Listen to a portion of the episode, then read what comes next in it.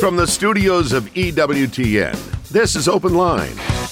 With today's host, Father Brian Mullady. In North America, call toll free 1 833 288 EWTN. That's 1 833 288 3986. Outside North America, call 1 205 271 2985 or send an email to openline at EWTN.com. A tremendous Thursday to each and every one of you. Thanks so much for tuning in to EWTN's Open Line. Dominican Father Brian Mullady is in the house. If you'd like to talk to Father, the number is 833 288 EWTN. That's 833 288 3986. If you're outside the United States and Canada, that number is 1 205 271 2985.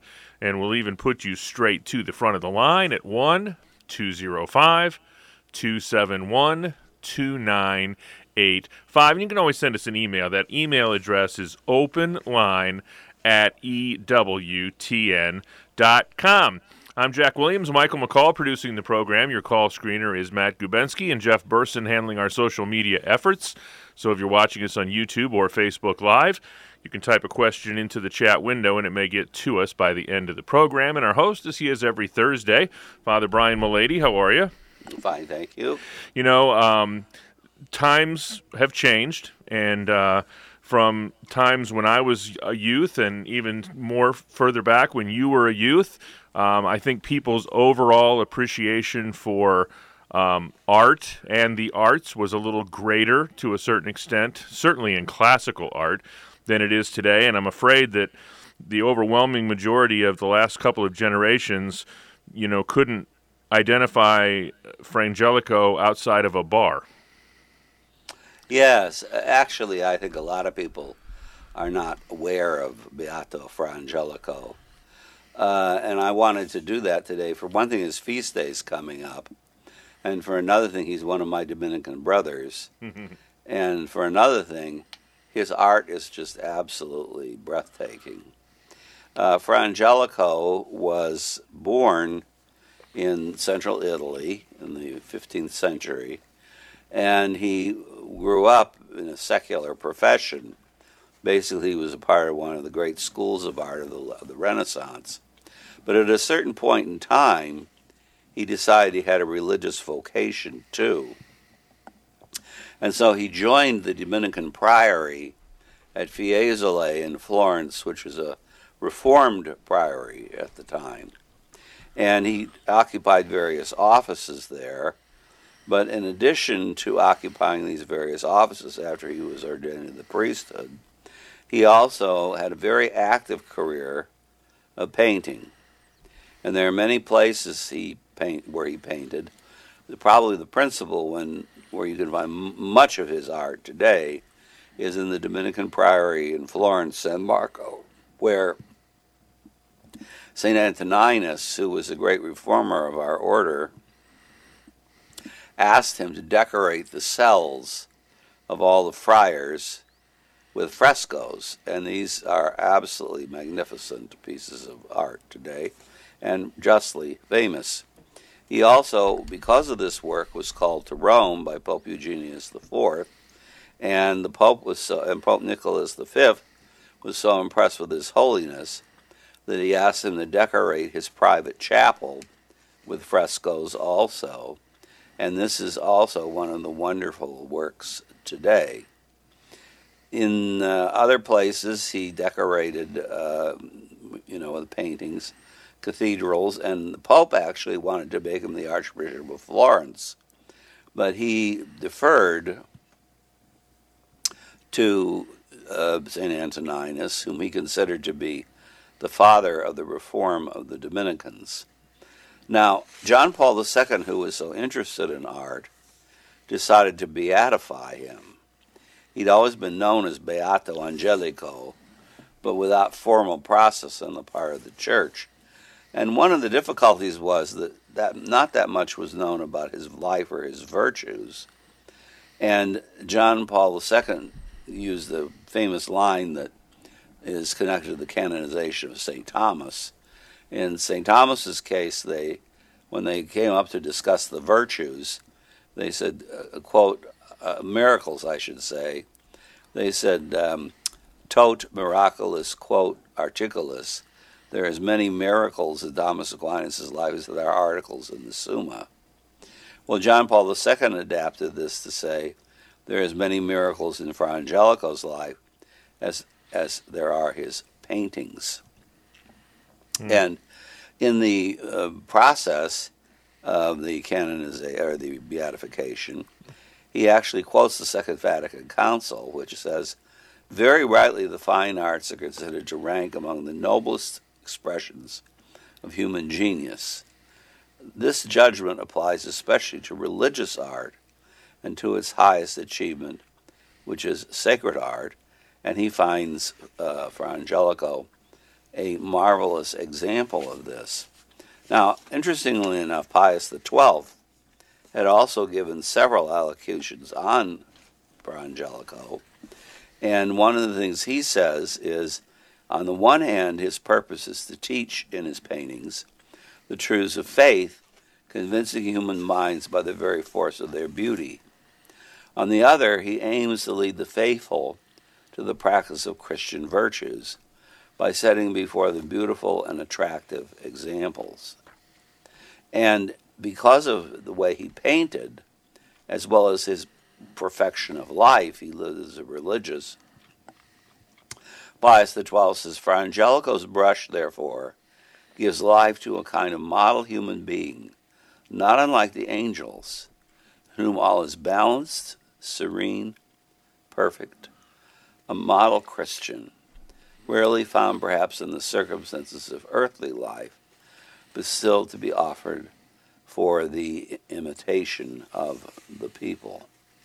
So, the idea that art is a harmonious attempt on human beings to order the world the way God orders the world, and that this finally includes our infusion into grace, is very much captured in the life of Beato Angelico and also in all sacred art which is worthy of the name. And I highly recommend, if any of you ever make a trip to Italy, or if you wanted to this, there are plenty of books on the subject. The internet has some very good, like uh, you know, representations or reproductions of his paintings. That you make a trip to San Marco in Florence, and you look at all these little cells, which were not any bigger than a place for a bed and a desk, but have these absolutely glorious frescoes painted on them of all kinds of scenes from the Gospels um, and other places. So I myself have appreciated meditating on these in San Marco Fra Angelico is buried in the Minerva in Rome, which is the provincial house of the Roman province of the Dominicans. And he has a marble tomb there, and I actually attended his beatification process there in the uh, which would have been in the 80s. So we have to thank God for all these various examples to us of the Gospels, and uh, especially those who, through the fine arts, can communicate something which is almost as sublime as heaven. The reason he's called Angelico is because his representations of the angels were so wonderful. And you can see those again in a number of his paintings. So, Beato Angelico, pray for us. You know, it's interesting that we don't see, and, I, and I'm sure photography has something to do with it but we don't see the glorious stylistic paintings, you know, of antiquity done by modern artists at all. Yeah, well, part of that is because of their theory of art. I remember that uh, in the late 60s, we had these two architects from Cal Berkeley come to our House of Studies in Oakland to describe how wonderfully they had remade this traditional Baroque church in Switzerland. And so they had the before picture with all the frescoes and the Baroque angels all over the walls and the ceilings. Then they had the after picture, which was they were all into kind of factory sterility. So they had just painted the whole thing white, taken out all those things, and hung up banners. that was their idea of sacred art. I mean, people used to spend a lot of time and a lot of money on this. And the church, as you know, was quite a powerful patron of the arts, mm-hmm. and especially in decorating monasteries or cathedrals or, or churches. So it does help us to think about God, and that's the most important thing. Yes, no doubt. Well done art does lift the heart and mind to God without a doubt. It's EWTN's Open Line Thursday. Father Brian Mullady is in the house. Pick up the phone and give us a call at 833 288 EWTN. That's 833 288 3986. It's Open Line Thursday with Father Brian Mullady.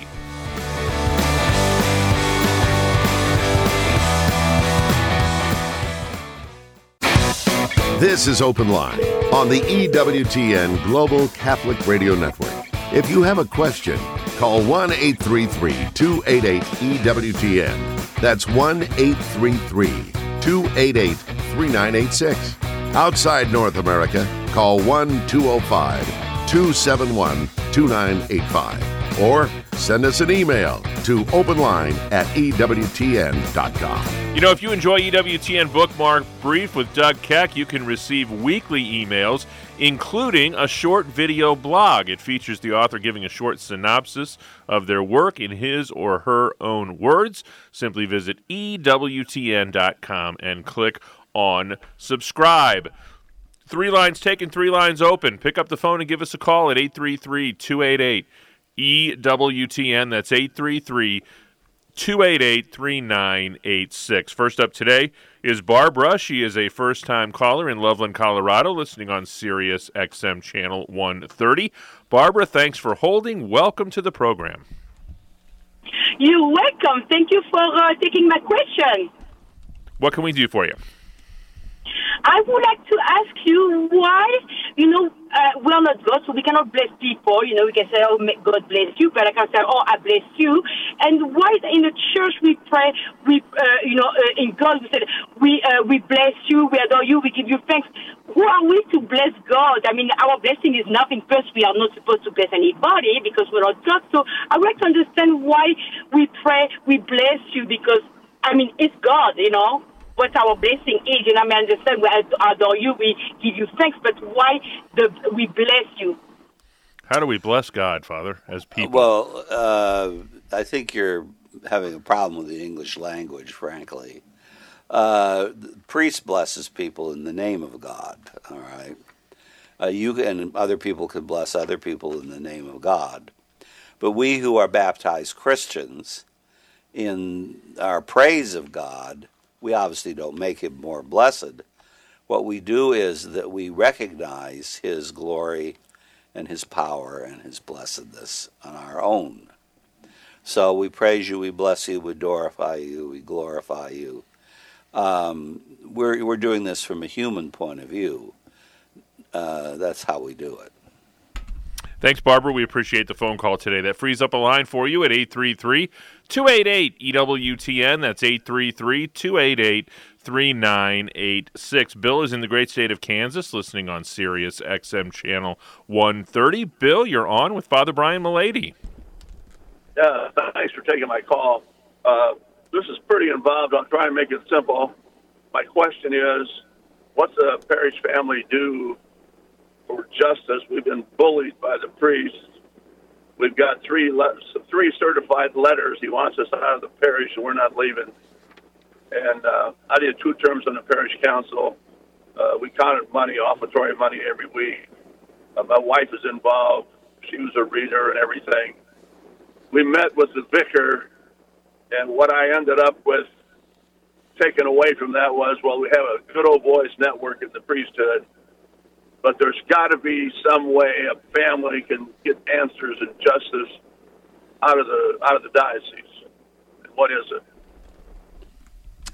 Uh, what what's the issue involved? Well, I'm not sure. Uh, why did he a, ask? A, why why did he ask you to leave? I, I'm I'm I'm not an automatic yes man when we were on the council, so I pushed back on some items and he wanted to get this big organ in the church. And I, I uh, went to a lot of people and asked them if they did you want the organ or not. Ninety-five percent of the people I talked to didn't want it. So when we voted on the organ, I vote. I was the only one to vote no. I think mm-hmm. that was the start of it, probably. Well, you were the loyal opposition to something he wanted to do. Uh, people need loyal oppositions, but of course, if he has uh, convinced them that it's to their advantage to vote yes, then uh, you really have no recourse. Your only recourse is just to resign from the parish council uh, if you want to, and uh, just try to, um, you know, say your prayers and go to mass and do what normal Christians do in parishes. As to getting answers from the diocese, I have no no secret to that. It depends on the diocese. It depends on the priests. There's a lot involved in all that, and I don't have the secret. I'm in a religious order. So there's not much I can tell you except that, you know, the, the church isn't the priests. And so the important thing is the sacraments are offered. And you just go back to being a normal Christian. He can't order you to leave the parish because of that. So, Father, I, I have it on good authority. It's been told to me that you priests are humans. Oh gosh, you should you should have grown. I entered when I was nineteen. I lived with priests since I was nineteen. Oh my goodness, you should, uh, probably a little more neurotic, some of us, than more normal people. um, it's very interesting, believe me. Uh, and you, you often don't get answers to things that happen. You really don't know why they happened, but uh, no one will tell you. So eventually, what you do is you say, well, this is God's will. He's, there's something He has in mind. I don't really know what it is. I may not know this side of heaven, but there's something He has in mind. And after you've said what your piece, where you're trying to fight whatever's happening, then you just have to let the thing go. And I think that's probably true in many bureaucracies too. Very good. God bless you, Bill. We'll keep you in our prayers to be sure. 833 288 EWTN is our toll free number, 833 288 3986. Gino is in Polson, Montana, um, watch or listening rather to um, EWTN radio today on Divine Mercy Radio. Gino, you're on with Father Brian Mullady. Hey guys, I got a quick question. I understand Martin Luther was an Augustinian priest. Why don't we refer to him as Father Martin Luther in the Catholic Church? Well, because for one thing, he left. He does, he he would have hated it. he left the priesthood basically because he didn't believe in his sacrificial priesthood. Uh, no, he was uh, also a doctor, so they used to refer to him as Dr. Luther, but he would have hated it if we called him Father after he left the Augustinians. You know, he was not into all those things. He didn't like sacrifice in the Eucharist and that sort of thing. Thanks, Gino. We appreciate that call today. We've got plenty of time for your phone calls and a couple of open phone lines for you at 833 288 EWTN. That's 833 288 3986. Next stop is Houston, Texas. Stephanie is a first time caller listening on the TuneIn Radio app. Stephanie, you're on with Father Brian Mullady. Hello. Um, my question is when it comes to, like, as an adult, forgiving childhood abuses, um, how do you know when you've gotten to the point where you've actually forgiven after praying about it? And then if you have any books to recommend. Oh gosh, how do you know? Is there a line you draw about forgiveness or not forgiveness? I think the spiritual part of forgiveness occurs when you're willing to pray for the person, and of course, you don't feel hatred every time you think about them. But obviously, if you've been abused as a child, uh, from what I understand, that never happened to me, fortunately but um, you know you carry it with you your whole life. So, uh, as to the object of the abuse, the forgiveness would basically be to pray for them and to just let them be. Uh, books, well, I can recommend to you any work by Alcoholics Anonymous. I mean, as you know, in the 12 steps, one of the steps is that you sincerely forgive everyone. And you also ask for their forgiveness sincerely, whoever you may have offended. Because the thing is, what they're trying to do is get you beyond that so that you can look at the good things in your life again. And since the person, the predator, isn't around, hopefully, hopefully anymore, uh, to just not to have you dwell on it anymore. Now, I don't think that's a magical healing. I don't think it ever totally does the trick for most people, unless they kind of experience a extraordinary grace of God to help them to do that. But you do have to let go of certain things in order to experience openness in your character so you can actually progress in your spiritual life. And I can tell you this from not from abuse as a child. That's obviously a very extraordinary circumstance. But from people from when people have offended you as an adult, you know, if all you're doing is worrying about everybody who offended you, you're expending a lot of spiritual energy on things you can't change. Uh, you don't have to be reoffended. In other words, you're once bitten, twice shy. You don't give yourself into that situation again. But eventually, you've got to just let it go and move on with life. Because it isn't worth it. Who are you hurting? You're only hurting yourself. God bless you, Stephanie. Thank you so much for the question today. 833 288 EWTN is our toll free number. A couple of open phone lines for you and plenty of time for your questions at 833 288 3986. Christine is in San Antonio, Texas. Another first time caller. Christine, you're on with Father Brian Good evening or good day. I was just asking what's the right way on fasting? What do you mean by the right way? because my boyfriend says when you're supposed to fast, it's supposed to be like all day, and I told him, mm. and, and praying at the same time. Well, the Catholic rules about fasting are first of all, you don't do it, I think, before you're 18 or after you're 70, because it's a symbol of penance. Uh, secondly, two meals can equal a principal meal. Uh, so this bread and water thing, except in religious orders that may have that as a part of their rule, is not a good idea. It's not a good idea for the laity, and it's not a good idea for anyone else.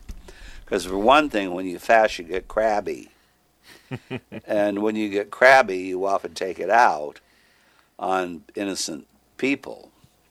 So, it, it, in other words, it keeps you from doing the good things you should be doing virtue wise, because you're tormenting your body, you don't have the energy uh, necessary to do the virtues of your state. But anyway, two meals can equal the principal meal. And, uh, you know, I lived in Italy for six years. And believe me, they wrote the law, right? so a principal meal is pretty principal in Italy. so it's it's a it's a symbol of penance more than anything else. God bless you, Christine. Thanks so much for calling us today. Wide open phone lines for you at 833 288 EWTN. That's 833 288 3986. It's Open Line Thursday with Father Brian Mullady.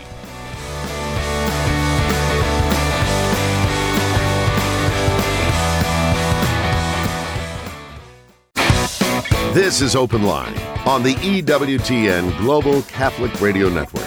Congratulations going out to two of our longtime EWTN radio family members in the Republic of Texas. Sacred Heart Radio in Plainview is celebrating their 19th year with us this week, and St. Valentine Radio in Amarillo marks 17 years with EWTN with four stations in English and Spanish. Congratulations to Father George Ponley in Plainview and Dale and Kathy Artho in Amarillo from your friends here at EWTN. 833 288 EWTN is our toll free number. It's a free phone call anywhere in North America. 833 288 3986. We have an email from Rich. He says In the Apostles' Creed, the line, He will come again to judge the living and the dead, seems to imply that judgment comes only at a future time when He comes again. Do we not get judged during purgatory? Uh, okay, let's see now. There's two judgments. Uh, one is personal, and it's not just purgatory, it's at the hour of our death.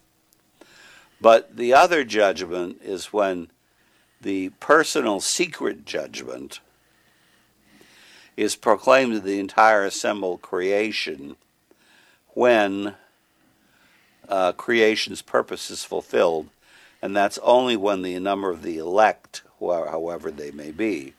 You know, Scripture describes it as 144,000, but that's just the numerology in the New Testament. It's a perfect number, basically. When it, all the people that should be justified are justified, and Christ Himself will pronounce that, and the whole assembled creation will know it, and they'll know both the secret goods of people who may have been considered not so good and they'll also know the secret evil of people who may have been considered good.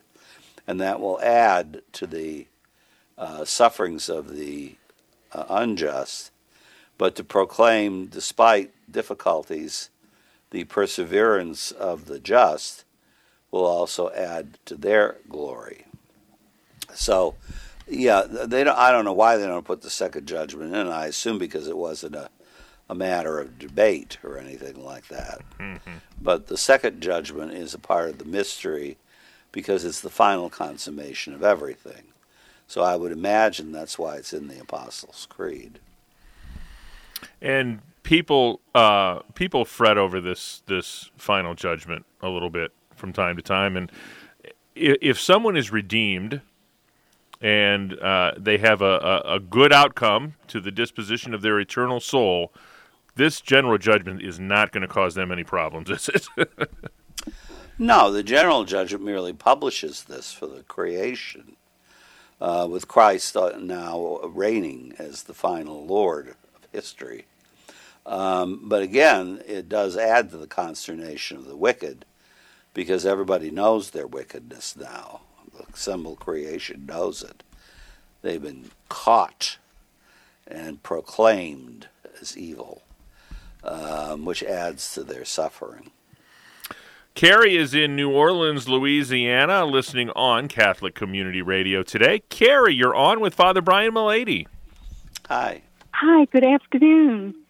Um, I'm going to try to articulate this. I'm not too good at it, but so um, I remember learning in the Old Testament about God entering covenants with man.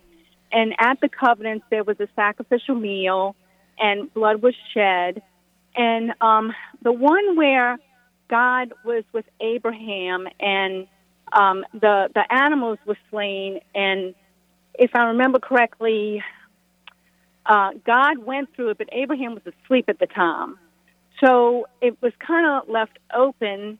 And I'm wondering if when Jesus shed his blood on the cross, did was that like did that fulfill that covenant with Abraham and he satisfied for us the like we didn't get the curse of the covenant because Jesus took the curse. And was that is our meal at the mass the sacrificial meal um, that was took place should have taken place with Abraham? Like, is it all satisfied with Jesus and what he did? Well, first of all, I have no awareness of Abraham being asleep during this and the, the whole thing. He ate with the strangers, remember, when they came? Uh, he had hospitality for them. In fact, Sarah, I remember when they heard her, Abraham was told that she was to be a with child, even though she was very old and barren. She gives the first history of a human laugh because it says she laughed right at this. But um, let's put it this way all the covenants in the Old Testament are uh, unified in the covenant with Moses in the Old Law. And in that covenant with Moses, we have the various sacrifices of the temple, and we also have in the Ten Commandments how we're supposed to treat others. That covenant assumes the love of God, as is seen in Deuteronomy, and it also uh, was violated almost in its initiation when the Jews were sacrificing, you know, to idols at the foot of the mountain while Moses was getting the tablets at the top. That covenant, however, looks forward to the new and eternal covenant, in which, yes, you're right, Jesus fulfills that because the first covenant in itself did not give grace to the Holy Spirit. You could become a saint under the first covenant, but only by faith in the future Messiah, and you still were in the condition of original sin. But in the second covenant with Christ, uh, that Christ sends the Holy Spirit into our souls. So the new law of Christ, which is spoken of in St. Paul, is primarily the grace of the Holy Spirit living in the heart of the holy Christian.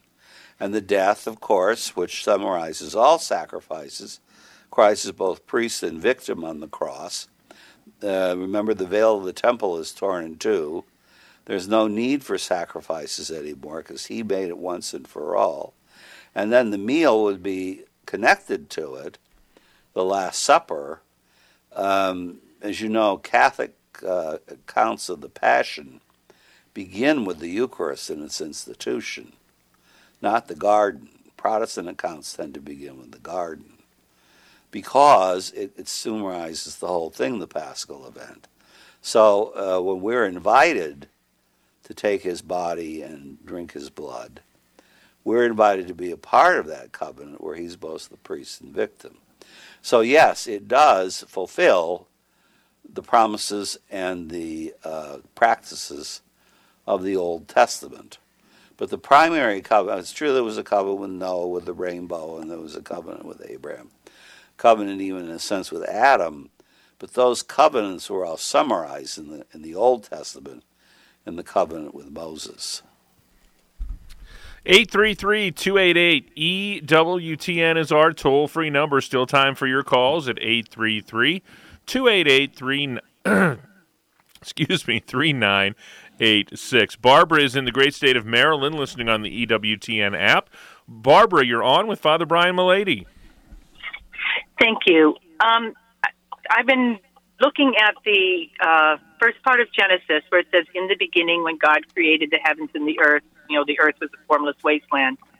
And I'm trying to, um, since I don't know the native language that it was written in, does that mean that the description of before God started creating there was a formless wasteland, or does it mean when He began to create it was a formless wasteland? uh, it's when he began to create, because there is no before. It's it's from nothing. So the first day is the day on which God, you know, basically created the general matter. But you have to be very um, careful about this text, because the text of the seven days of creation is later in a composition. It's the result of a priestly editor and as a result, it's quite a beautiful but very deep metaphysical, uh, philosophical description of the Jews' idea of creation, which is God is the author of creation, but he's not a part of it, as opposed to all pagan religions. And so uh, the seven days aren't seven calendar days, because for one thing, there's no sun created until Wednesday, I believe. They are actually saying that all of time is created by God, and so the week is considered to be a perfect unit of time. Within that unit of time, there is a hierarchy of creation, and that's what's described in the first, the formless void, then the sun and the moon, then the, everything else, the animals, etc., etc., and finally culminating in man and in the Sabbath rest. So you have a very tightly organized metaphysical treatment of what we would call cosmology or physics, not in the sense that God is trying to teach us scientific physics, but it's philosophical physics. So uh, the formless void, well, I mean, you know, today we have black holes and we have, uh, you know, theory of relativity, relative matter, all those things. It is the material part, though. So it's a part of the creation itself. It doesn't pre- preclude it. Because that would mean that it would have to be something existing before God's first act of creation. Whereas in fact, God created everything from nothing. 833 288 EWTN is our toll free number. 833 288 3986. Um, Dean writes in When the church's dicastery has approved all miracles and a person is ready to be declared a saint, how do, how do they decide what they will be the patron saint of? I have no idea. I would assume that it's because of something in their life. So, like St. Blaise, as you know, is the patron saint of throat ailments because he cured the person of the fishbone, I believe, caught in his throat. Uh, St. Michael, because he was the, the warfare of heaven, would be considered to be the patron saint of policemen and soldiers. Uh, but I assume it's because of what some aspect in their life. If you read Wikipedia, if you believe Wikipedia, they'll often tell you why they're the patron saint of certain things, um, and it's usually something from their life. Uh, Maria wants to know if one spouse receives grace from the other spouse's works if one spouse receives grace, I'm not really sure what she's asking me. Uh, the couple are priests to each other. But you don't receive grace unless you're open to it, number one. And if you're in the state of mortal sin, you certainly wouldn't receive grace from the other. That's why to have a good marriage, it's necessary to be in the state of grace and also to nurture it by the sacraments, especially the Eucharist. Um, other than that, I, I, yes, I would say guardedly that's true, provided the person's open to it and provided that they're not in a condition of mortal sin. 833 288 EWTN is our toll free number. It's a free phone call anywhere in North America. 833 288 3986. Um, we've touched on that during this program, so I'm going to move on to a different question. Would there be a sacramental characteristic that will be visible to us in the next life? Like the three levels of holy orders, would they be visible? That's Rod. No. No. So no no prelates in heaven? Oh, no. Well, they're, they're always prelates, but they wouldn't. Their prelature wouldn't be visible to others. There's no reason to make it so, uh, because the the sacraments have ceased. Then remember, uh, there are no sacraments in heaven, because sacraments are an outward side instituted by Christ to give grace. Now you see the reality they were all oriented to. So all those people still obviously the character remains. I'm still a priest but there's no reason for me to manifest that to anybody else because my priesthood is done now. And the important thing is that we see God. So Timothy writes in, and he's, he's drawing on your experience as a young child, Father. When Paul was headed to trial before Caesar, would it really have been Caesar himself or just a magistrate or an appointee who heard cases? Well, again, I don't know. Uh, I assume it was subject to the emperor's decree, because remember, as a citizen of Rome, he had a right to appeal appeal to the emperor, and that's what he did. But I'm not sure who actually adjudicated that. Pro- I'm sure Caesar's decree signed, would have signed the death warrant. But as far as uh, who who defended him or who heard him or if the court involved Caesar, um, I, I doubt that. But it could could be. EWTN bookmark Saturday afternoon, 4:30 p.m. Eastern Time. The Tan Resurrection book series. Father Robert Nixon has translated six small books from Latin manuscripts by famous medieval saints and authors, heretofore unavailable to the general public.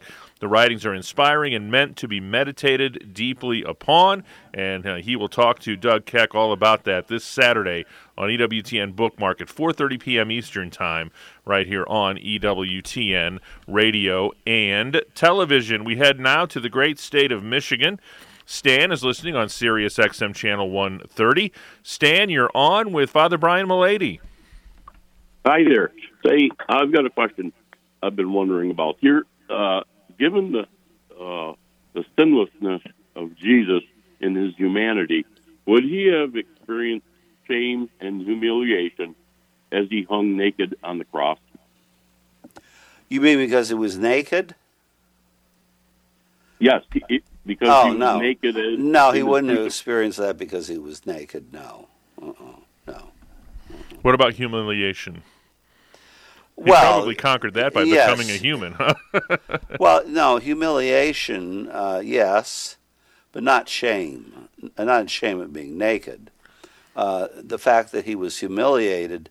Remember, Christ has the full gamut of all human emotions, but he has them in a perfect sense, not an irrational sense. So he certainly experienced uh, fear and also sorrow in the garden. And even that could lead him to sweat blood. And he certainly would have experienced compassion on the cross. Remember, whose heart is, you know, his heart, my heart is near breaking with sorrow. Uh, there are many, many things that Christ would experience, but not in the sense that he was guilty of them. The shame at being naked it comes from the original sin, and Jesus did not have the original sin nor was he sexually tempted, no matter what last temptation of Christ might say or whatever.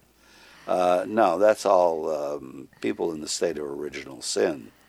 So, uh, no, uh, for certain of those things, he would not have experienced them. Regarding humiliation, though, yes, and remember, he was humiliated by the passers-by, and there were thousands of them because they were all in Jerusalem for Passover and he was judged uh, unjustly by Pilate and his own people and condemned to death unjustly. And even Pilate knew he was condemning him unjustly. And all those things, he would have certainly felt them, that's for sure. Bill says he's been listening to Catholic radio and he hears people talking about novenas. What is a novena? All right, the original novena ran from the Ascension till Pentecost and it was the disciples gathered in prayer with Mary in the upper room, praying for the coming of the Holy Spirit. In these times today, when we have special needs or special intentions or a special devotion, we imitate the apostles in this by spending nine days in prayer. And the word for nine in Latin is from uh, word for novena, comes from the word nine in Latin. So its origin is a special time of prayer, remembrance, and, and mostly connected to a certain mystery of our religion, not so much to forgiveness of sins, although people do are encouraged to go to confession during novenas. So the original novena was the nine days, and it refers to nine days of prayer, and it can be for anything. I'm pretty sure in the life of Saint Isabel in Portland, Portugal, that uh, they were having a famine, and the people made a novena to Our Lady, and then ships arrived with food unmanned, according to the story, and driven by the Holy Ghost. They made a novena to the Holy Spirit. And so that's the origin in Portugal of the Holy Spirit Holy Ghost Festival. George is in the great state of Pennsylvania, listening on Sirius XM Channel 130. George, you're on with Father Brian. Yeah, Father Brian, appreciate you taking my call. A quick question regarding the Assumption. I figured Mary was around 68 when she when she was assumed to heaven. I I based that on the fact that she was 14 or 15, likely when she was pregnant, and then 33 years of Christ's life, making her around 47, 48 when Christ died, and then living another 20 years would take her to about 68. So that's my first question. Do you think that sounds about right? And were there any witnesses to the Assumption? Is my second question. Okay. Uh, actually, I don't have any idea how old the Blessed Virgin was. As far as your calculation of 14 to 33, that would uh, sounds good to me. I have no idea she, uh, there's any source that says she lived for 20 years after that. She certainly lived for a time after that. Uh, secondly, um, there were no witnesses to the Assumption. The only description we have comes from John Damascene 600 years after the event. And it's more or less a theological description. And it was this that when Mary died, now whether she died or not is a matter of debate, all right? But when she died, and she wouldn't have experienced a suffering death, remember, it, it wouldn't have been a corrupting death. It would have been like Snow White getting the kiss the, you know, eating the poison apple and having the rosy cheeks and all this stuff. The apostles were all miraculously transported to Jerusalem to mourn over her. They mourned over her, they sealed the tomb, but of course, who wasn't there? Thomas. so Thomas came late, and of course, he wanted to see the body to be sure she was dead. But when they opened the tomb, they discovered it empty. And so they just assumed that she'd been granted this special privilege by our Lord to be taken to heaven in her body, a risen body. But there's no description of the uh, of the assumption any more than there is of the resurrection. As you know, they find the tomb empty. There's no description of the resurrection of Christ. We head to Oklahoma. Brandon is listening on Oklahoma Catholic Broadcasting. Brandon, you're on with Father Brian Mullady. Hi there. Uh, my question to you is uh, so the I mean the the in John chapter six, the bread of life discourse, Catholics believe that Jesus was literally saying for us to eat his eat his body and drink his blood. Why do Protestant denominations think that it was symbolic when it literally says to Amen, Amen, I say to you, unless you eat the flesh of the Son of Man and drink his blood, you have no life in you? Well, for several reasons. Uh, first of all, because they think it's cannibalism. They think it's too realistic to say that. But interestingly enough, as you know, when our Lord said the words, there were people that found them offensive because the Jews didn't obviously practice cannibalism, right? And even the drinking of blood of animals was forbidden. So Christ, however, doesn't let up or modify anything he says, but he doubles down. And he uses verbs like chew, you know, and things like that. Um, the second reason is that there was a long discussion about whether Christ could be in heaven and also on earth in a piece of bread. And uh, most Protestants did not accept that it was possible philosophically for him to be in heaven in his risen body and also on earth, in other words, in two places at once but they don't understand the miracle. They don't understand what transubstantiation's about. According to what we believe, that's changed into Christ's body in heaven uh, with everything but the quantity, the dimensions of the quantity that are present in heaven. So the way I often like to put it is there aren't 10 million different bodies of Christ around the world with consecrated hosts. There's one body of Christ in heaven who's equally and substantially present in 10 million different places so that we might partake of it. And those are the primary reasons. They also didn't accept the idea of the Mass as a sacrifice because that would, of course, have led them to a sacrificial priesthood, which would have led them to the idea that they were special people. And Luther didn't like that, as you know. So, and, and all following him pretty much in more or less uh, fashion went along with that. Father, would you leave us with a blessing? May the blessing of Almighty God, the Father, Son, and Holy Spirit descend upon you and remain with you forever. Amen. Amen. On behalf of our host, Father Brian Mullady, our producer, Michael McCall, our call screener, Matt Gubensky, and our social media maven, Mr. Jeff Burson, I'm Jack Williams. Thanks so much for tuning in to EWTN's Open Line Thursday. We're back at it tomorrow with our very own Vice President of Theology, Mr. Colin Donovan, on EWTN's Open Line Friday. Until we get together tomorrow with Colin, God bless.